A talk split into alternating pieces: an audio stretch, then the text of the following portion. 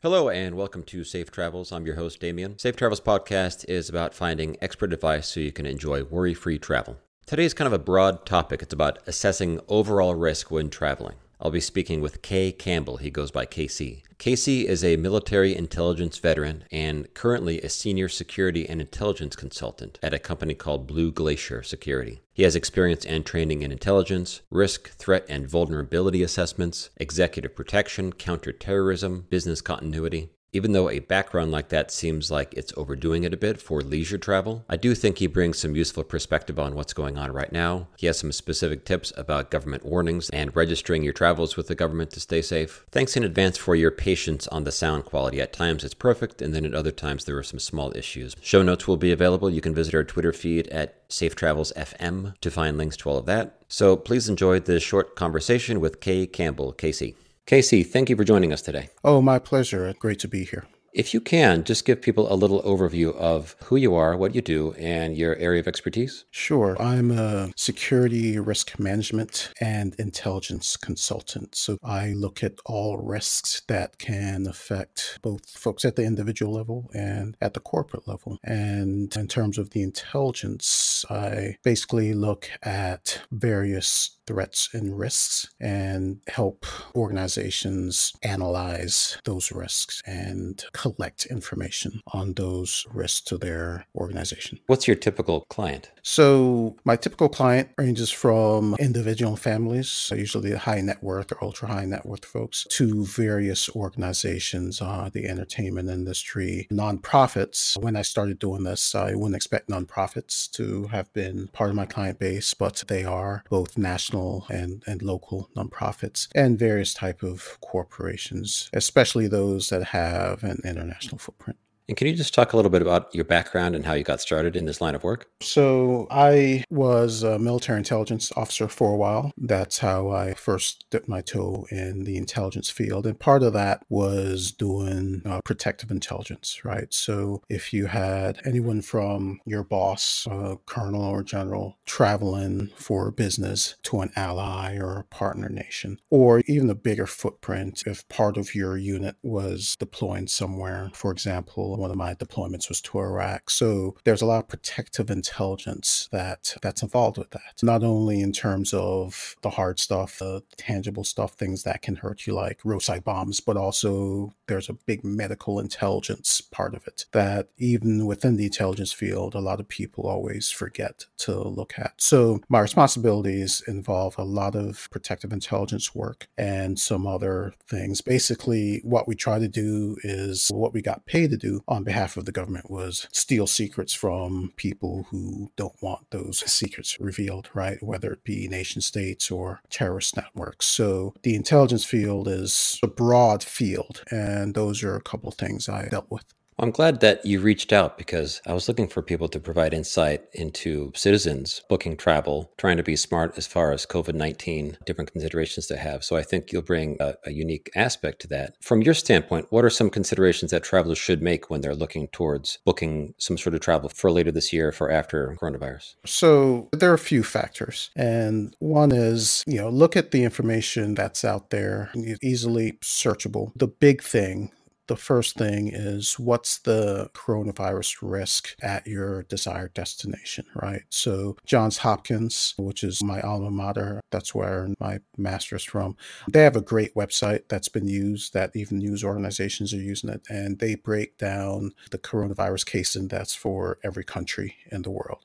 So, that's the first place I've, I'd look. If you want to go to Malaysia, for example, before you even book your flight, spend any money on tickets, take a look at what the caseload, what the number of cases and number of deaths in Malaysia, as an example. So that that's the first thing I would do, and also see how well they're handling coronavirus disease. So local national news sources are really good for that. So especially the reputable ones that are known to have a robust foreign reporting capability. So BBC, DW News, that's a news organization in Germany, AP. Those news organizations sometimes report on countries that you never see covered on the major news networks. So those are the first two things I would do. Look at the current risk and also the, the ground truth based on uh, news reporting. And as far as personal precautions, let's say if you're going on the trip, once you have something planned, you've done some of the research that you were just talking about. Once the trip is underway, are there things that you can recommend for people to do? Sure. And, and before I go there, there's one thing I always find necessary mention because that's something I do out of habit, but part of that intelligence research, if you will, is looking at the government recommendations and travel notices for each country. So, you know, CDC, they do a really good job of issuing travel notices, and they have three different levels. And you'll see when you go to the website, it's not all about coronavirus disease. There are other factors too, like uh, right now in Japan, rubella is an issue and has been for the last year or two. So the government websites like CDC, the State Department, and also the British FCO, and this is something not even a lot of security folks know, but the British Foreign and Commonwealth Office, FCO, they're really good at laying out the risk and things that you should pay attention to in each country. But on to mm. once a flight is booked. So, in terms of things that you can control, try to get travel insurance when necessary. Now, travel insurance is not, you know, if you read the fine print, they're pretty strict in what they will refund. But take a look at that and make a conscious decision whether you're going to buy it or not. And also do the same with your plane ticket. So, I would try mm. to book an airline that's pretty reasonable in terms of its uh, refund and reissue policy, credit policy. Some airlines might not refund you, but they'll give you credit so you could use it. You could basically reschedule your trip. So those are things, some things that I would do. I would not book a trip for the rest of the year unless Mm-hmm. you know, I had some kind of travel insurance or pretty liberal refund or rescheduling policies through the airline.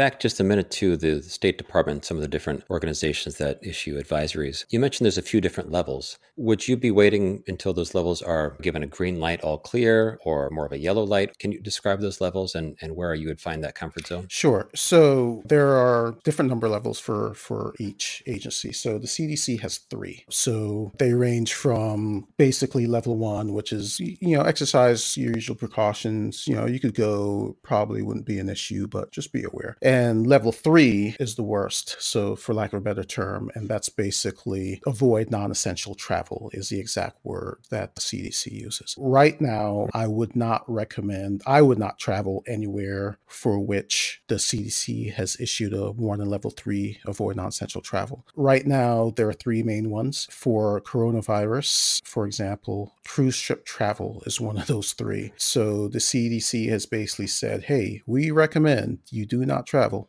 or non essential travel on cruise ships right? So those level three warnings, I just would not bother with that. Uh, level two, maybe, but even then, you got to be careful. So, for example, right now, level two includes uh, yellow fever in Nigeria, right? So again, that's outside. It's not coronavirus, but yellow fever, not fun either. And usually, you could mitigate against some of the level two stuff for you know CDC level 2 stuff which is practice enhanced precautions. So for Nigeria, CDC simply recommends get a vaccination in terms of State Department, State Department has four different levels, and this was recently revamped just a couple of years ago. With the State Department level four, that's the highest. Basically, State Department saying we highly recommend you do not travel this to these countries. So for level three, level four, I would not go right in terms of State Department levels. The the yellows, the green yellow zone, it's it's what you want to aim for, and the same applies if you're traveling for business too. If if your company really needs to send you somewhere or is thinking about sending you somewhere and it's at the highest level of the CDC or State Department travel advisory, you should have a really good reason for putting yourself at risk. And with some of the different levels, is it fairly common for them to be at that level, you know, just above everything's all clear and below some of the higher warnings? Do a lot of countries sit at that level? I don't want to say indefinitely, but more commonly? Not a lot, but it does happen. So I, I, like the rubella in Japan level two warning as a good example. I gave a presentation at Global Security Exchange last year about security risks to the Olympics, right? And then security risk, when you think about risk management, you got to look beyond the, the big scary stuff like terrorists, right? There's a lot more stuff out there. In fact, I didn't even mention terrorism in my brief. And rubella was one I actually mentioned. This is way before coronavirus was a thing, even, even existed. And so that has existed for a while. That CDC one has existed for rubella for, I think it was maybe early 20 2019, sometime 2018. But it's not the first time it has occurred. An outbreak has happened in Japan, and there are some there are certain issues why it's not just Japan. There are a few other countries there too. But Japan is the host for the next Olympics. So what you'll find is our countries will pop in and out of level two for various reasons, depending on the level of the outbreak. What I suspect will happen is rubella won't be an issue by the rescheduled Olympic Games by next year. So you will see that most likely fall off. And overall, do you have an opinion about the level of these different advisories and the precautions that the United States are taking? Do you have an opinion about that level? In terms of the level assigned to them, the assessment for for these Yes, both the advisories and then I guess just the actions of the country right now. I think travelers, whether for personal travel or for business travel, would be remiss not to look at these travel advisories by the government. Folks have to realize their politics are 99.99% of the time is not involved in these travel notices, right? So these are folks in the government doing this full time. Same with other countries too. I mentioned the UK, for example, it's a Foreign and Commonwealth Office advisories. And, you know, a lot of these countries, we have folks on the ground in the embassy who have sources for this information. So these travel advisors by the government are pretty reliable. And it's one thing, you know, as a security consultant, you know, as I'm looking at a specific country for a client or potential client, I'm noticing things that are confirmed by these travel advisories. So I, I find them very reliable. I would not take these travel advisories lightly. So if CDC is saying you might not want to go on cruise ships right now, it's in your best interest not to. I'd like to just move away from coronavirus. Can you provide just some essential tips in general for for travelers? Sure. So, you know, think big picture, think in terms of the likelihood of a threat and also the consequences, right? So I find that if you think about travel the way a risk professional or risk manager would, I think that would be helpful. Uh, and there are two separate things. So, sure, if you travel to a foreign country, is there a chance that there will be a massive earthquake and or volcano and tsunami and all mm-hmm. that? It's possible. And the consequences or impact would be huge. You might die, right? The likelihood of that happening is very low right? So it's not something you should worry about, right? What what you want to look at is how likely is something going to happen and the consequences. And I think when you combine those two things, that could help anyone regardless of where you want to go. So for example, if the State Department is saying level four, don't travel here because of X, there's a reason it's saying that. And it's saying that, hey, it's likely that you might need you that you might be kidnapped because of for whatever reason terrorism or or criminal threat. And then the impact of that is huge. And then you know your family might end up wanting to pay or having to pay a huge ransom to to get you returned safely. So when you think of risk and those two factors the likelihood and the impact that helps with your decisions. So for example uh, hurricane season is coming up and starts June 1st and goes until November. So if you're traveling Caribbean between June and November, you should be aware that there's a good chance that especially this hurricane season that a hurricane, you know, 4 to 6 hurricanes are going to occur right? Or potentially, according to our weather forecasters, this season, which is a little higher than average. The impact might not be that great because you usually have a period of time in terms of you know hurricane warnings and so forth. So go ahead do your trip to the caribbean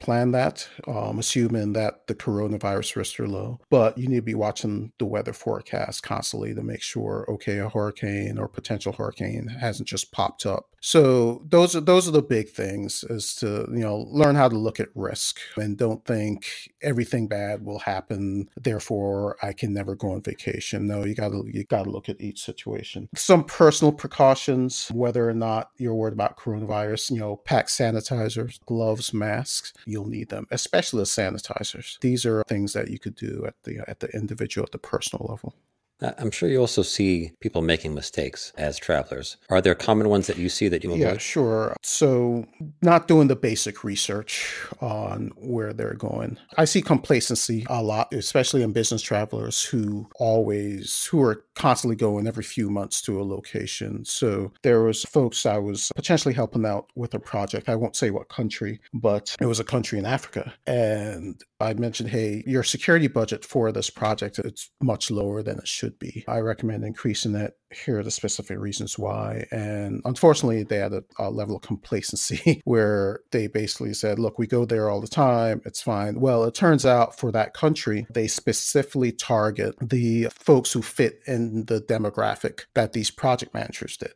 right? Like down to a T, they fit that vulnerable group. So complacency is a big thing. I see there was unclassified information on this country. It basically said, here are the people they target and they do it a lot, especially in these areas in the country. Another mistake I see people make is not registering with their embassies. And not all countries do this, but the US does. The State Department has a program called STEP. Basically, you go in and you register. You basically tell the State Department, hey, I'm going to this country. Here are my dates of travel. And that's important for two reasons. One, it allows you to receive updates from the State Department if something were to happen. So I've been in a situation where I was overseas and it was Italy and I was there for several months. And at one point, earthquake happened. And within, I think within half an hour, an hour of the earthquake, I got it, you know, it didn't affect us directly. And within 36 minutes, I got an email from the State Department saying, here's what happened, here, here are the impacts, and so forth. So you get updates from the State Department directly. Two is if there's a need to evacuate, provide assistance, the State Department wants to find you. When people don't register for their trips, that makes it almost impossible, right? And I dealt with that directly after the 2011 earthquake and tsunami and nuclear meltdown in Japan, where at the time we didn't know how bad it was how bad it could be. So we were planning the evacuation of about 90,000 US citizens and other, what the State Department called designated foreign nationals. So it was a joint State Department, US Marine Corps evacuation plan and effort. And we could not locate all the Americans. Luckily, we didn't need to do that massive evacuation. But if we did, it would have been very hard to find all the Americans that we should have to let them know what they would need to do because they hadn't registered with the State Department. So those are the two biggest things I see mistakes people make is complacency and also not registering with the State Department when they go overseas. Registration with the State Department, it seems like such an easy thing to do with such large benefits to it. So that's a great piece of advice. Are there any myths or misconceptions that you hear a lot of with travelers that you can help debunk? So a lot of it has to do with it's a result of people not thinking in terms of risk correctly. Remember the whole think in terms of the likelihood of something happening, the consequences of happening. So, you know, there are many mm-hmm. countries where people think that the entire country is just a massive mayhem and you step one you leave the airport you'll die, right? So Mexico is a good example where there are many parts of Mexico I would never go to, even if I was on a protective detail doing an executive protection gig, whether it's protecting an entertainer and, or a high net worth individual or CEO. There are certain parts of Mexico's I would not go to. There are other parts of Mexico that or pretty safe, right? So a lot of times there are myths surrounding the country based on what you hear in the news, and that applies to the whole country. No, some parts are different. So that's why the State Department travel advisories, they'll drill down to specific regions that you should exercise caution and or should avoid. So thinking too broadly of risks and thinking just everything's scary and in some countries you'll die you know if you go or you have a high you know anywhere in the country. I, I think that's one of the big myths i see a lot and it's it's country specific. The other myth that i often see is that oh if something were to happen to me overseas the us government's going to send in state department and navy seals and delta force and going to rescue me therefore it's okay for me to do x. It's not that simple. You know if the state department tells you uh, a level four we recommend do not travel this country and you go travel to this country for humanitarian work or for whatever reason research, there are some things the US government can't do, right? There are some capabilities that we just don't, that the US government just doesn't have. And it will take, it might take weeks, months, years, if at all, that, you know, the US government can try, you know, get you released. So that's another myth. It depends on politics involved, policies involved. Those are two separate things. And just the capabilities of the of the government that might limit your return to safety. So in that case, in your second example there, is there any solution to that? You know, versus relying on the government? Sure. Is there so, anything else that people can do? Unfortunately, the best solutions are somewhat reserved for corporate entities and nonprofits simply because of the cost involved, right? So, of course, you have the means, you're on the wealthy side of things, you have the means to do it. But there are several companies out there. There's a company for whom I work is not one, but there are some companies out there that offer evacuation capabilities and so forth, the rescue capabilities. There, there are some companies out there that will, for pretty pretty steep price, I might add, will go in, there'll be a plane waiting for you and to get you out of the country, right? So unfortunately, again, those things are limited to to the corporate or uh, nonprofit arenas where these organizations have the money to, to spend. If you're a private citizen, unless you're pretty wealthy and it's a CDC alert level three and a, and the State Department travel notice level three or four, which are the highest, your your options are limited. So travel at your own risk.